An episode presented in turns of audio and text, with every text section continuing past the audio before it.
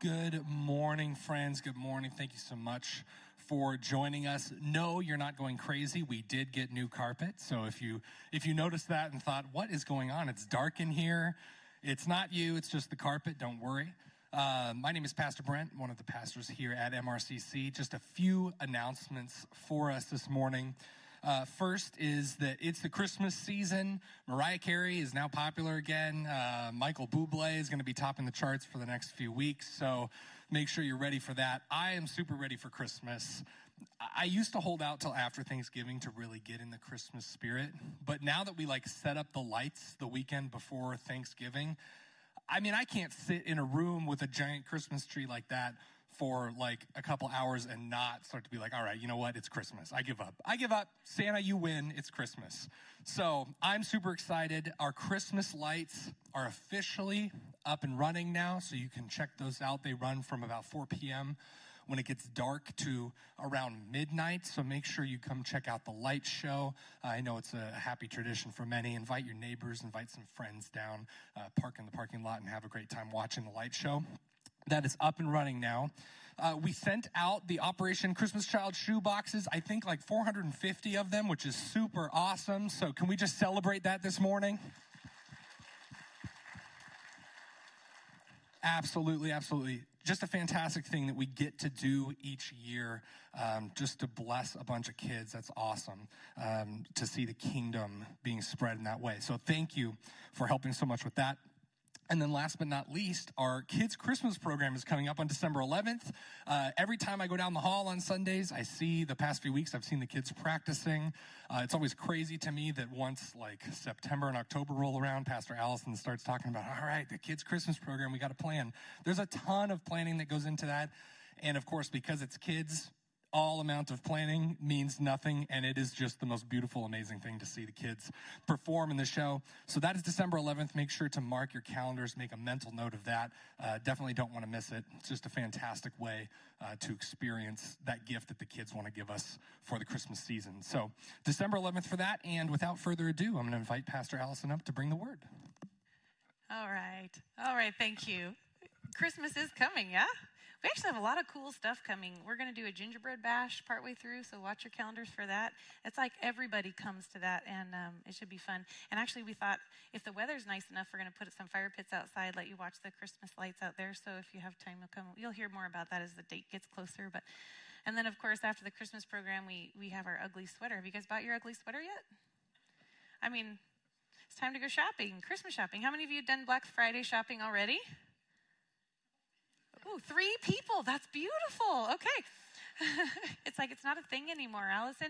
Uh, if you don't know who I am, I'm Pastor Allison. I am our kids' pastor, um, but it is my joy to be able to share God's word with you this morning. And um, I just hope you had a great holiday weekend, whether you went shopping or not, or whether you did shopping online. How many of you just went online and bought everything then this weekend? Because those were the great deals, right? You didn't even have to go to the store. Both? I saw this. I'm like, both. I did both. That's beautiful. Um, but I do want to share with you before we get started this morning that part of the reason that I'm here uh, is because Pastor Greg is in Oregon right now, and um, his father did pass away. So I just I want to make sure you know that. Um, I know that it, it, doesn't ever death is never easy, right? Um, but if you do remember back in the end of his sabbatical, um, he went down there to be with his family because his dad had entered into ICU, and it's been sort of a battle for his life ever since. So, to some degree, there's celebration that that part is over. But of course, it's always hard to lose somebody. So, our heart is heavy for him too, but he is there with his family um, and spending that time, which is very needed and good for him to be there. So, in the course of all that, I'll just I'll just keep it real. Are you ready to keep it real? That was on Thursday. Hi. Do you want to see the title of our message this morning? It's really simple because this is what happens when you put me in charge. um, I just, you know, just apologies. I'm just going to pray that, that God teaches us today um, because I love teaching God's word, and I pray that this would be God's word coming to you um, through this message today, and um, and that you will just be blessed by it, and and be in prayer for Pastor Greg. So you pray with me. Father, we are thankful um, to be together as a church body, to be in family, in your church family. God, I pray a blessing over the service that, uh, Lord, it would be your words. Lord, that uh, you would just anoint your house this morning with your presence, that we'd feel it across the room, and that, God, through all things, uh, you would be speaking into our hearts exactly what you want us to hear this morning. We love you, Jesus. We thank you for just even the opportunity uh, to be together in fellowship. We pray over Pastor Greg as he's with his family. We pray, Lord, that you would just be redeeming that time for him uh, and his family as they are together, grieving together, um, but also uh, sharing memories together, God. I pray that it would be a blessing. I pray that there would be uh, fruit that comes from that. Uh, we love you, Jesus, and we thank you for your time. Amen. Amen. Um, but I am excited to talk about the mess in the middle. Uh, you know, the, the truth is, uh, Pastor Greg called me on Thursday night, and he just said, "Hey, I think I need to head to Oregon, um, and you know, be with family." And so I sat at an empty computer screen for a little bit, and it was empty for a lot, lot bit. And I just asked God, I said, God, I want to honor you, you know, and I want to honor your word uh, more than anything because um, to me, I am inadequate, right? This is God's word, and His word is true, and I want to make sure that, that I honor that with us this morning. So, as I was sitting there and I was praying over Pastor Greg, I was like, well, I just kept coming back to Ecclesiastes. Um, and I already preached about Ecclesiastes a number of years ago, so I decided, well, I can't do the same message again, but I can at least start there. Because in Ecclesiastes, if you, if, you, if you know that book of the Bible, it's King Solomon who God had given great wisdom to. And um, he, in through the book of Ecclesiastes, kind of shared, I'm searching for the meaning of life. So that's the mess in the middle is the meaning of life. That's my in part. No, there's actually a few more. It's kind of interesting to me because King Solomon, obviously, in this in this search for the uh, meaning of life, asked this question. Pastor Greg, if you know his story, asked this question as well when he was searching. Did you know at one point in his life, he's probably shared this before, I know he has, that he at one point was an atheist, proclaimed atheist, and he was in uh, the military until God captured his heart. But it was in this process of searching, like, what is this all for?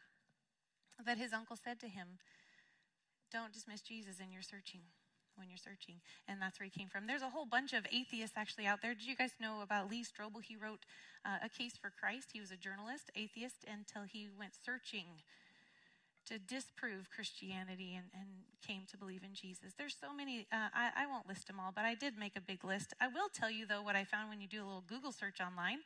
Are you ready for this? It's not super funny, I'll be honest, but it is interesting to me because on a worldview, this is what I found the meaning of life to evolve. Have you done that?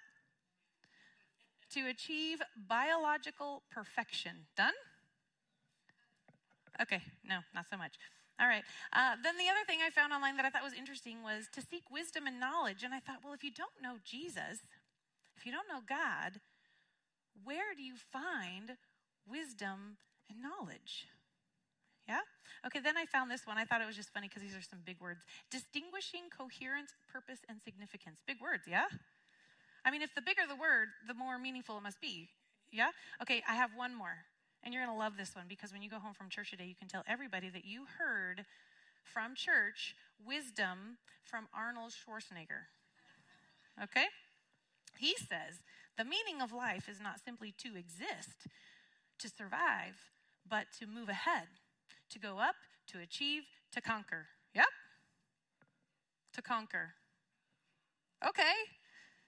Done? You good?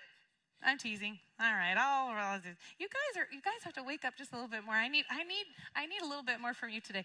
Um, that's not what we're learning in church today exactly. but we are going to talk about this mess in the middle because from birth to death, those two things that are very certain. You come into the world with literally nothing, and we leave the world without anything either and there's this mess in the middle. And we live in a world that is trying to make sense of it.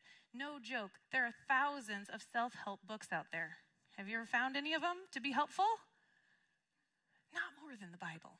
Yeah? So we're going to look into God's word today as we as we as we talk about this more specifically because in fact the book of Ecclesiastes if you read it through King Solomon shares all of his experiences. He's like I did everything under the sun. I experienced everything. I gave into every pleasure under the sun. I did everything and what I have concluded is how many of you know this? Life is Oh, a few of you have read it. Meaningless. That's exactly what he says. King Solomon says life is meaningless Now, of course, it's in the Bible, so you know there's more, right? If you don't know God, what's the meaning? And I think a lot of people who don't know God are faced with that question in their life what is the meaning? The truth is, there's more to Ecclesiastes. Ecclesiastes does point us toward an awe and a reverence for God because the very breath in our lungs is a gift from God. Amen? Okay, so I have to ask you this. I, it might just be me, and I hope it's not because I just make a fool of myself, but sometimes I'll be driving down the road or I don't know, at a restaurant somewhere or just walking down the street. Any, it doesn't matter where you are, but I, I specifically, I remember a few times just driving down the road and just taking a long pause to soak in the impossibility of everything. Have you ever done that before? Like, this is impossible. Breathing, how does that even happen? Right?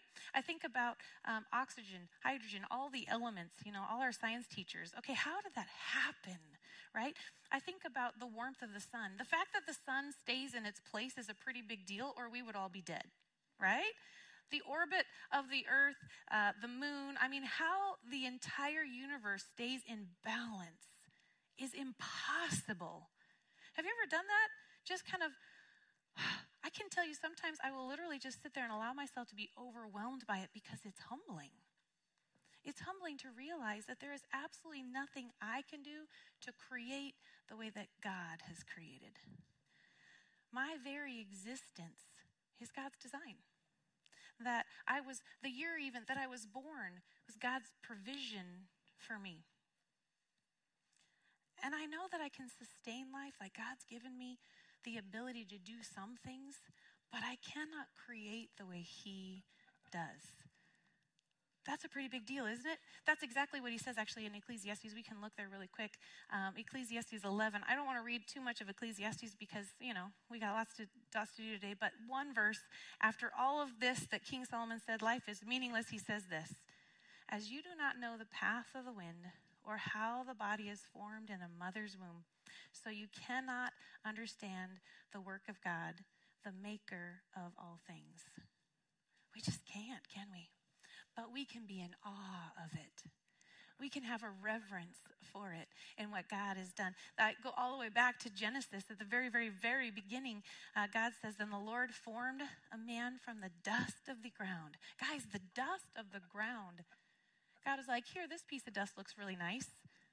I mean, I don't know, a couple of rocks in there? Was it gravel? Whatever it was, God took dust from the ground. He formed a body. And the Bible says this He breathed into his nostrils the breath of life, and the man became a living being.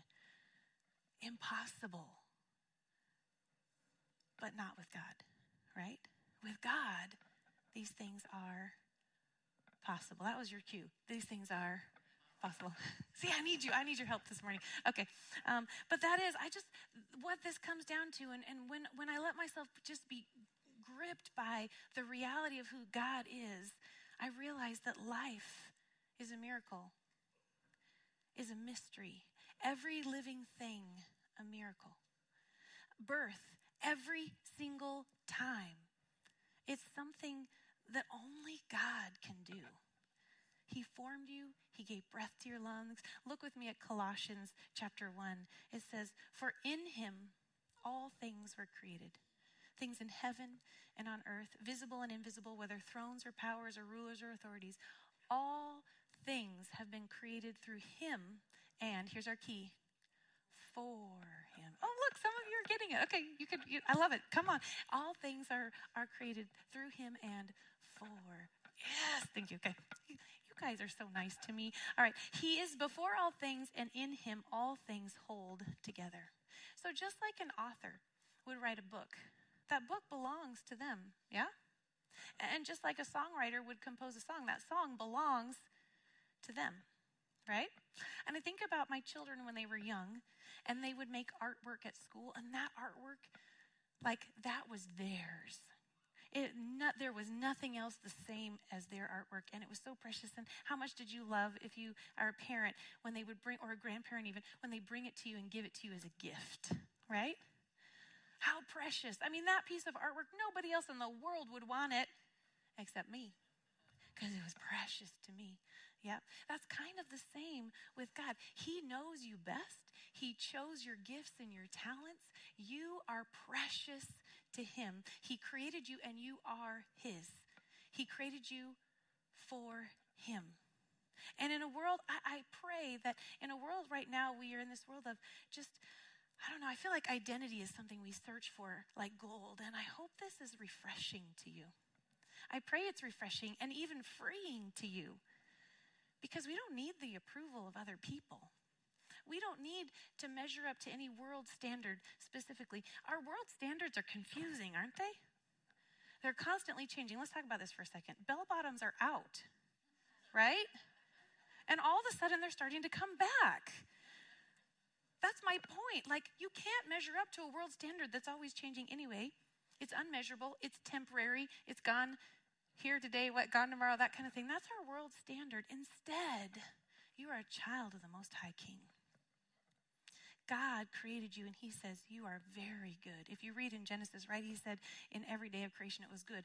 But when he made human, you are very good. So God says that about, about you.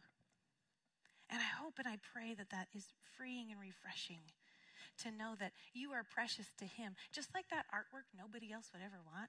Sometimes I don't feel like anybody ever, I mean, I don't know. You'd rather have Pastor Greg here this morning. That's okay with me. but the truth is, I'm precious to God, right? And the truth is, the artwork my kids give me is precious to me.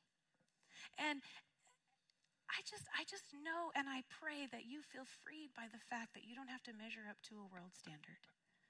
I'm a parent. I have three amazing children. hmm hmm Okay. I'm actually married to a really awesome guy. He's over here this morning. And we have an amazing family. Like, like I said, their artwork is precious, but even more so, my children are so precious to me. And I, and I love being a parent. Um, but the truth is, I have a responsibility as a parent, right? And my responsibility as a parent is to teach our children, to raise them, to love Jesus, to follow after him. That I want to grow in my kids a good character in them. I want to grow I want to help them grow up to make good choices in their life, yeah? But the truth is these children they're mine. You don't want them. Yeah? I promise. Okay, you can have yours. I'll have them. They're mine. Just like I am God's. And I, and I am precious to him. You are God's child and you are precious to him. Right? Man, the same way though, God wants to raise me to make good choices. He wants to raise me to grow in good character, to follow after him with my whole heart. Amen. All right. Well, I pray as we go today, as we talk even more today, that this would affect how we live, how we love others, in the decisions we make, in the way that we interact with people. Because everything I am a part of is also a part of God's creation. Like, to, for me to say that I know that I am precious to God, how often do we forget that the other people we interact with are also extremely precious to God? That they are God's children just the same. Because what this reminds me of is when I watch my children fight, specifically. Okay, they don't fight. My kids don't fight. They're pastors' kids, right? They do. They fight. Okay, but the truth is, when they when they when they fight with each other, it's not the issue. I don't ever want to know who's right in the situation, because what I really want my kids to learn is how they're treating each other. Because at the end of the day, what matters more is that my children understand that they are both precious to me. That I don't love one more than the other but, but that when they disagree and when they argue and when they fight, they are both being unloving to each other. And that, parenting that attitude, is more important to me than anything else because they need to see that equally they are precious to me, just like God would say that to us in our interactions with other people. You are precious, God says to me but so is the other person that you're having a disagreement with. I think about this because uh, you see it all the time, especially in customer service, right? I know you're giggling, but think about this a plane that gets delayed. I feel so sorry for the flight attendants and customer service is hard. I do not want to work in customer service. I think about a restaurant that runs out of my favorite dish. Oh, that's disappointing. Or my daughter that uses all the hot water before my shower. N- not mine, yours, right? That never happens to anybody else, right? Never, okay. Or the vending machine that eats your money or the coffee that gets made wrong. You get the idea. I think there are certain things in our lives that sort of hit a nerve in us. We don't always act the way that we're proud of, right? And the truth is, and what I hope we're, we're learning today, is that we can watch people, and I'm sure you've been witness to a million, you know, in your life, you've been witness to arguments that happen over extremely trivial things, right? Of which maybe there was just a simple mistake that was made, could easily be corrected. Absolutely nothing the person could do about it. Did you guys notice? Brent stole my thunder. Did you notice there's good carpet in the room? We got a new carpet. Did you notice that the stage did not? Okay, I have to tell you the truth. The stage carpet is lost in transit somewhere. But I'll tell you the other truth. We didn't find out until after poor Pastor Weston had removed everything. He'd taken the drum cage down, he'd taken all the cords down, he had moved everything. And then I get the phone call, and the poor guy on the phone is like, I don't know what to say. It's it's not here. And I could tell he was kind of bracing himself for some harsh words coming from me. I didn't use harsh words with him at all. Because what's the purpose? Would that have solved a single thing? Would it have brought the carpet any sooner? No. At the end of the day, is it really kind of a trivial thing? It wouldn't have made sense for me to get mad at him, but I could tell he was kind of bracing himself for a harsh response. But at the end of the day, the carpet will come. It will be installed. It will look awesome. And because I didn't show harsh judgment or, or get mean or angry or use ill tone with him, God's people, the relationship with God's people will be maintained, yeah? And that's what I'm talking about when we're talking about uh, God's love and how we love other people. The bottom line is, oh man, I've made a million mistakes in my life. Oh, I've had to come and tell somebody I'm sorry so many times, and I just hope that they're not going to be mad at me when I mess up. We all mess up, don't we? We all, we talk about this in church all the time that sin entered the world when? All the way back in Genesis, didn't it? There's been brokenness that's been a part of our world ever since. But there's hope. Amen? There's hope in Jesus. Because none of our mistakes change the fact that our life is a miracle. None of our mistakes change the fact that God loves us and that we're precious to Him. None of the things that we do change His immeasurable love for you or the people around you. Our mistakes, they're not going to change any of that. What the Bible teaches me is that His love is the same what? You guys know this one. His, his love is the same yesterday, today, and forever. You got it, you guys. I love it. I love you. Okay. But understand, you guys know, and you also know the kids, if you have been in church your whole life, you know the verse, right? John. Gosh, you guys are right on board with me. Okay, yeah. Because you know this. For God so loved the world that he gave his one and only Son, that whoever, whoever, oh, say that word, whoever, that, that means the people I have a hard relationship with too. Whoever believes in him would not perish but have eternal life. For God did not send his Son into the world to condemn the world, but to. Oh, I love you. Thank you, guys. Save the world through him. Yeah, I'm going to read actually with uh, up on the screen, it'll be there behind me, uh, the prayer that Jesus prayed just before he went to the cross. Father, the hour has come. Glorify your Son, that your Son may glorify you. For you granted him authority over all people that he might give eternal life to all those you have given him. Now, this is eternal life, that they would know you, the only true God, and Jesus Christ, whom you have sent.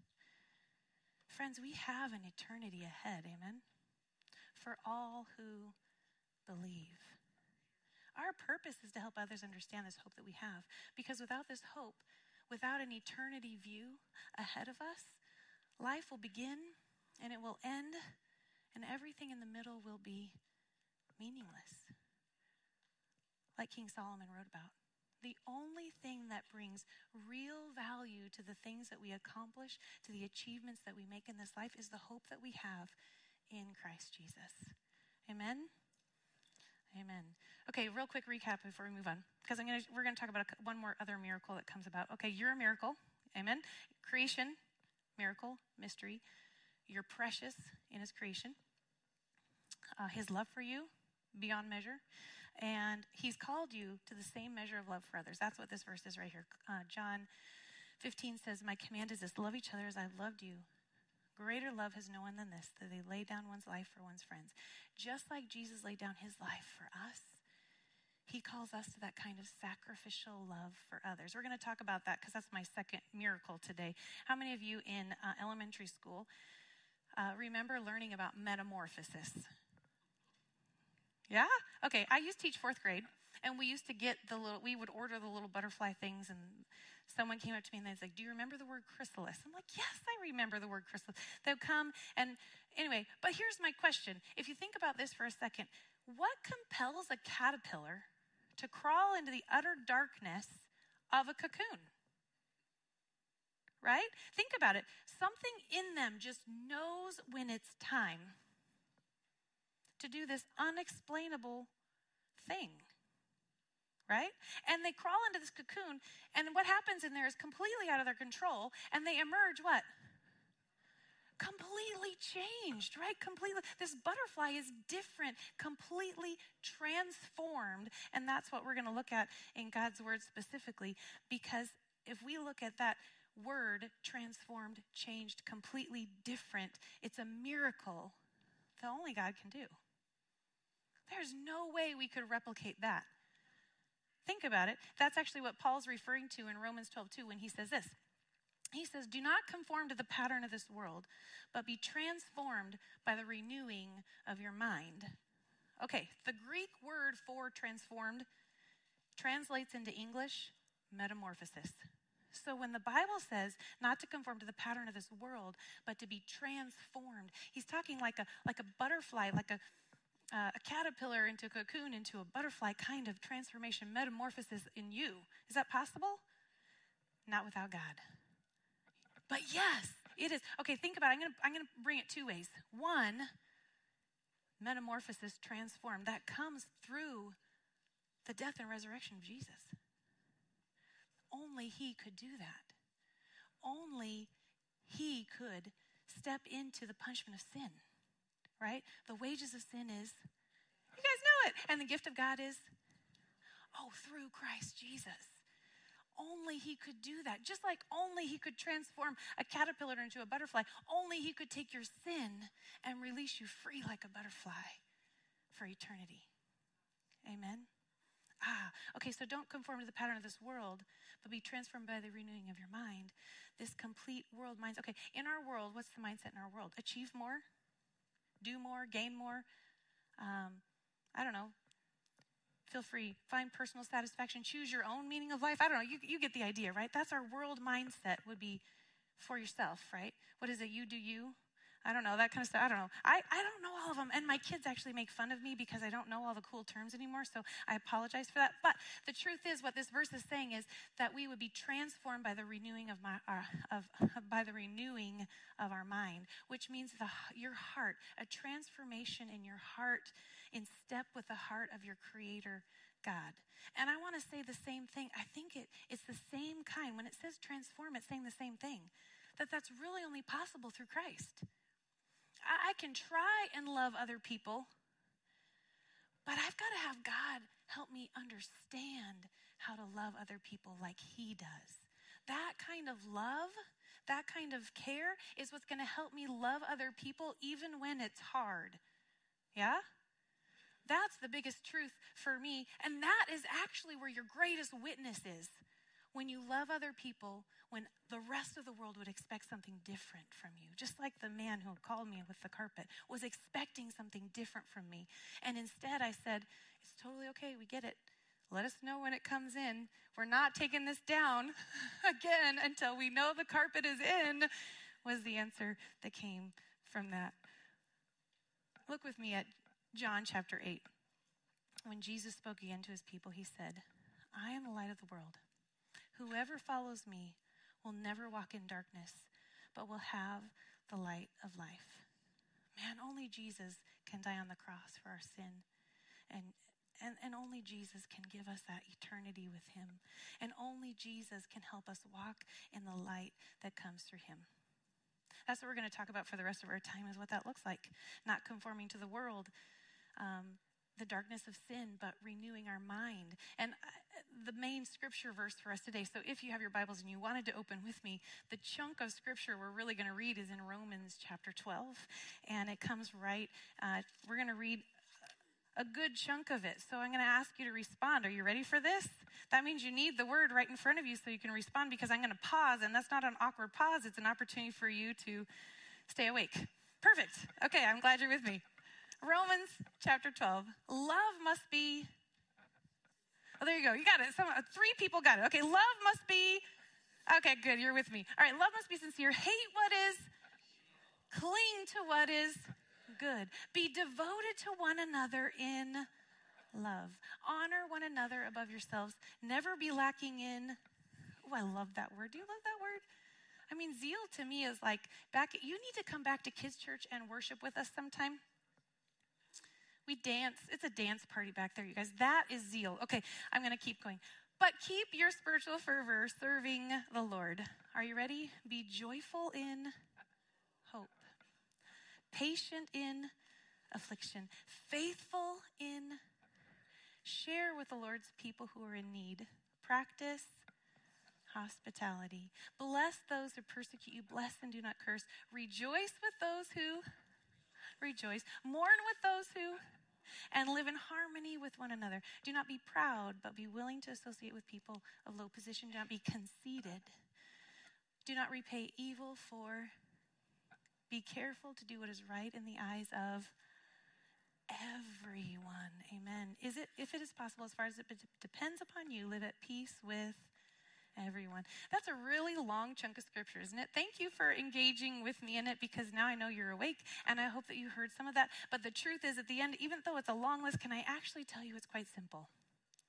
Be nice. Can I sum it up right there? I love it.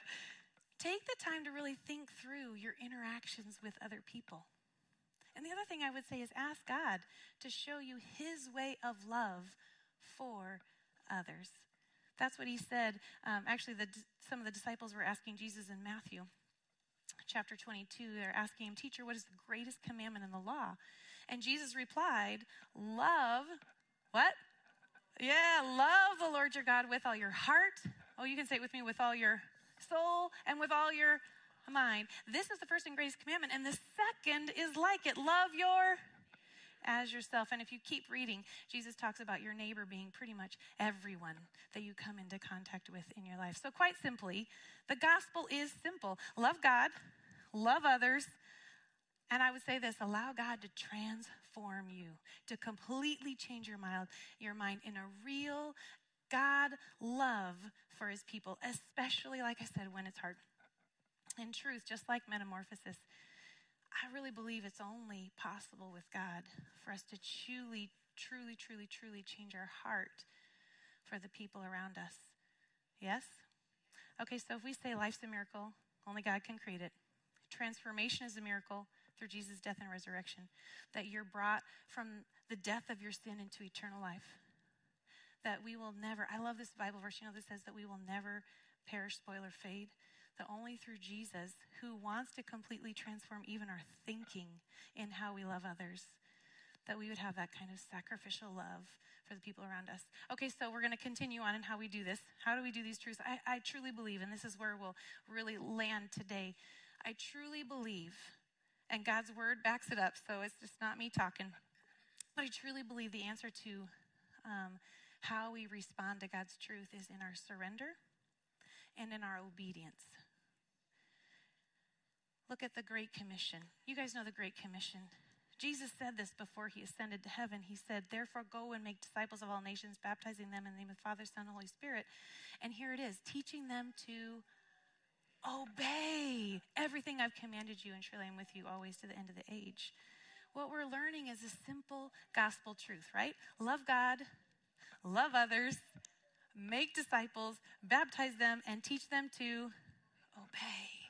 Our response to God and how we surrender our life over to Him. I love it when Pastor Rustin was even leading worship today. He talked about surrendering, giving up our anxieties and our worries and our fears. And I also love how in you know in worship, like obviously we didn't plan for this. Two days ago, I, I, found out I'd be preaching, and yet in our worship, we're talking about transformation. Isn't that amazing? That is God's provision, and I love it when I see little glimpses of that as we as we study God's word. I'm confident that you will find greater joy in your purpose when you have a heart that is fully and completely surrendered to God. And when I say that, what I mean is that you would sit at his feet, that you would seek him, you'd be in his word, and you would be reading it, and that you'd be asking God to teach you what it says. I am so confident that if we can seek him that way, that we would actually learn to hear his voice in your life so that you're able to distinguish his voice from others. Isn't it true in the world around you? There's a lot of conflicting information in our world, yeah? Our world is becoming so inundated with information that there's a lot of confusion, even. Wouldn't you agree? And what I think we, we need to do is we need to learn to turn our hearts and our minds away from this plethora of voices that surround us and be able to distinguish the voice of God. Because the voice of God is true knowledge. The confusion in the world around us is a lot of opinion without true knowledge. We need to be able to allow our Creator God to speak real truth into our hearts and into our lives. Amen? So, in the last few minutes, I have a couple really bold questions to ask you. One, in what ways are you, have you been struggling? I know we all struggle with some things, but I, I, want you to be really real about those things. What ways have you been struggling specifically? Things that maybe your mind feels divided by. And I want to ask you this very, very specifically. Have you asked Jesus to speak into those things? Have you paused long enough to really seek Him, to sit at His feet, and to ask for His provision? To ask for His direction, to ask for His guidance, and to show you what it says in His Word. It's one thing to think, it's a whole nother thing to know that God's word backs up what you're saying and what you're thinking. To distinguish God's voice in your heart, it comes through his word and even fellowship and, and worship together. Okay, what else uh, do we worry about? What are the, some of the things we worry about? Remember, we talked about surrender, our anxieties, and our worries. The things that we worry about, I'll tell you, can consume our mind, can't they? I mean, if you let worry keep cycling around in your head, it will consume, consume your mind completely. And that's why I say, do you know the voice of God in your heart? Because if you let yourself swarm around that worry, then that is the path you will follow. But if you allow God to speak into it, if you allow God's truth and His Word to speak into it, if you really see, search through God's Word to teach you what it says, then He'll be able to help you conquer the worry, the anxiety, the things that are crippling you in your life. So I would say the things you worry about, seek God to give you greater joy, greater hope, greater direction. Because, because that's the truth for us is the more the more things we absorb our mind in, those are the things that will drive our thoughts. So think about this. If your if your thoughts are drowning in even negativity or cri- uh, criticism or judgment, then that's the path you follow. If your thought process is, is wrapped up or weighed heavy even with politics or earthly pleasure or selfishness, those things, then that's the path you follow. But if your mind, if you're allowing God to drive your thoughts, if you're allowing His Word to drive your thought process, then His leading in your life will be the path that you'll follow. And to be honest, when I really think about all the things that we have an opportunity to let rule our thinking, nothing will last or satisfy or fulfill me more than my obedience to Christ. But how am I going to obey him if I don't know what his word says? Our purpose isn't going to live in negativity. Our purpose isn't going to live in argument or harsh judgment. Our purpose in Christ, it comes when we allow him to direct our path and obey his word. Okay, look with me at Romans 8 28. And we know that in all things, God works for the good of those who love him, who've been called according to his purpose. You've all been called, every single one of you. And we know that in all things, God works for the, for the good. uh, you know, as a parent, that's what I want for my kids. I want good for them. Yeah? So so you you know that even when I discipline them, it's for their good. Isn't it the same with Christ who loves me even more than I could possibly ever love my children? I do know there's one thing that I want to kind of finish us off with today. Because there are some things that you might say to me, well, what about the things that are out of our control? Illness, injury, job loss, professional setback, miscarriage, bad news. What about those things? I believe 100% that God's purposes for you are still good, even in those spaces, right? When you trust in Him. Yeah? Isaiah even said it. He was pierced for our transgressions, He was crushed for our iniquities. The punishment that brought us peace was on Him, and by His wounds we're healed. The reason I bring this verse up is um, because this was written 400 years before Jesus even came. This is the prophet Isaiah writing this before Jesus came, telling us that a Savior was coming to be pierced for our transgressions, that he would be crushed for our iniquities, that the punishment that we deserve would be on him, and that by his wounds we, it says, are healed. Right? So the things that we that we suffer with in our life, the things that are hard, the things that are out of our control, we have a promise of something better. Because of Jesus' death and resurrection, the punishment of my sin yours has been paid, right? That's present tense. It's been done. And Jesus chose that for you. That full healing from anything sin, death, pain, suffering will be, and there is a promise. Healing is real. I, and, and I want to share with you uh, in closing one story specifically because I feel it, it's real. Um, some of you already know this about me, but I've been suffering uh, well, actually, I'm, I'm doing a lot better now. Can you tell? Huh? Oh, gosh. Okay, for more than six years, though, I have had a medical issue that has still remained unsolved. And I've seen doctors, I've seen specialists, I've seen naturopaths, you name it, I've seen all of them. Um, I've had imaging done, I've had uh, ultrasounds done, I've had tests done, I've had blood work done, you name it. I've taken supplements, I've taken medications, um, I changed my diet all over the place. I've prayed for healing wisdom, guidance, peace. I have been angry. I've been sad. I've felt defeated. I've been worn out. All of this is truth, right? But can I tell you something else? I have learned so much. God has shown me a love and a compassion for other people that's far greater than I ever knew before through this process. God has also taught me not to assume anything about anybody. When we come into contact with people, we have no idea what their full story is, do we? What we do know is that they're a precious child of God. That's something that is sure. And so, in our in, in our encounters with people, are we that kind of person that recognizes who God sees not my assumption. I would I, I, I've learned not to make those assumptions. But I've also learned that there's far greater joy in trusting Him than worrying. And that patience will be a far greater reward than frustration will ever be. And when I trust in God for His provision, there's comfort and there's peace. I could have stayed in bed. I could have stayed at home through all of it.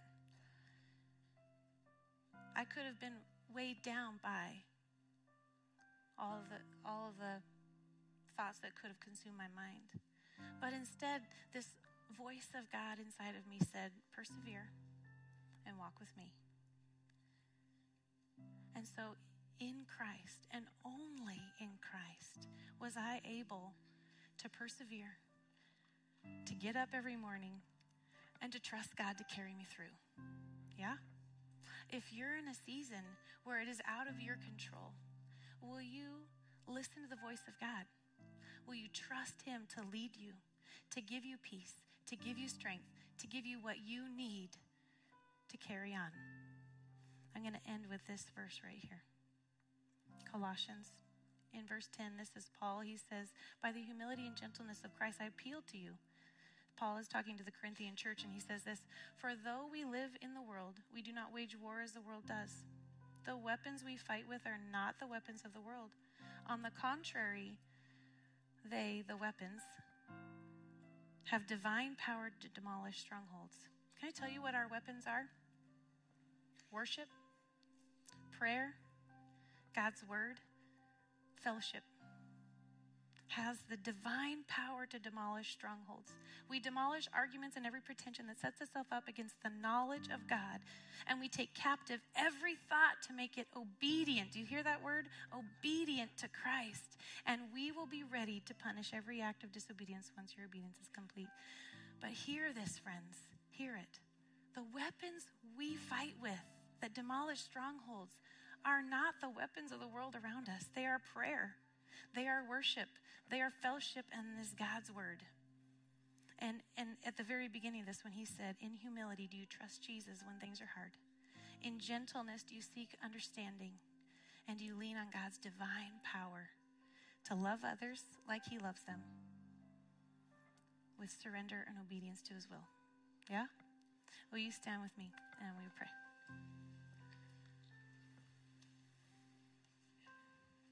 Father, we are so grateful. We're so thankful that your word is so full of goodness and truth. God, we are blessed that you love us so deeply, that you would transform our minds, that you would transform our hearts, Lord, that you would guide us and direct us in only the way that you can. God, I pray that we would trust that as we go from here, that we would lean on your divine power in our lives. Let's go from here, God, and love others as you do. In your name, amen. And have a wonderful week. Come enjoy the light show later.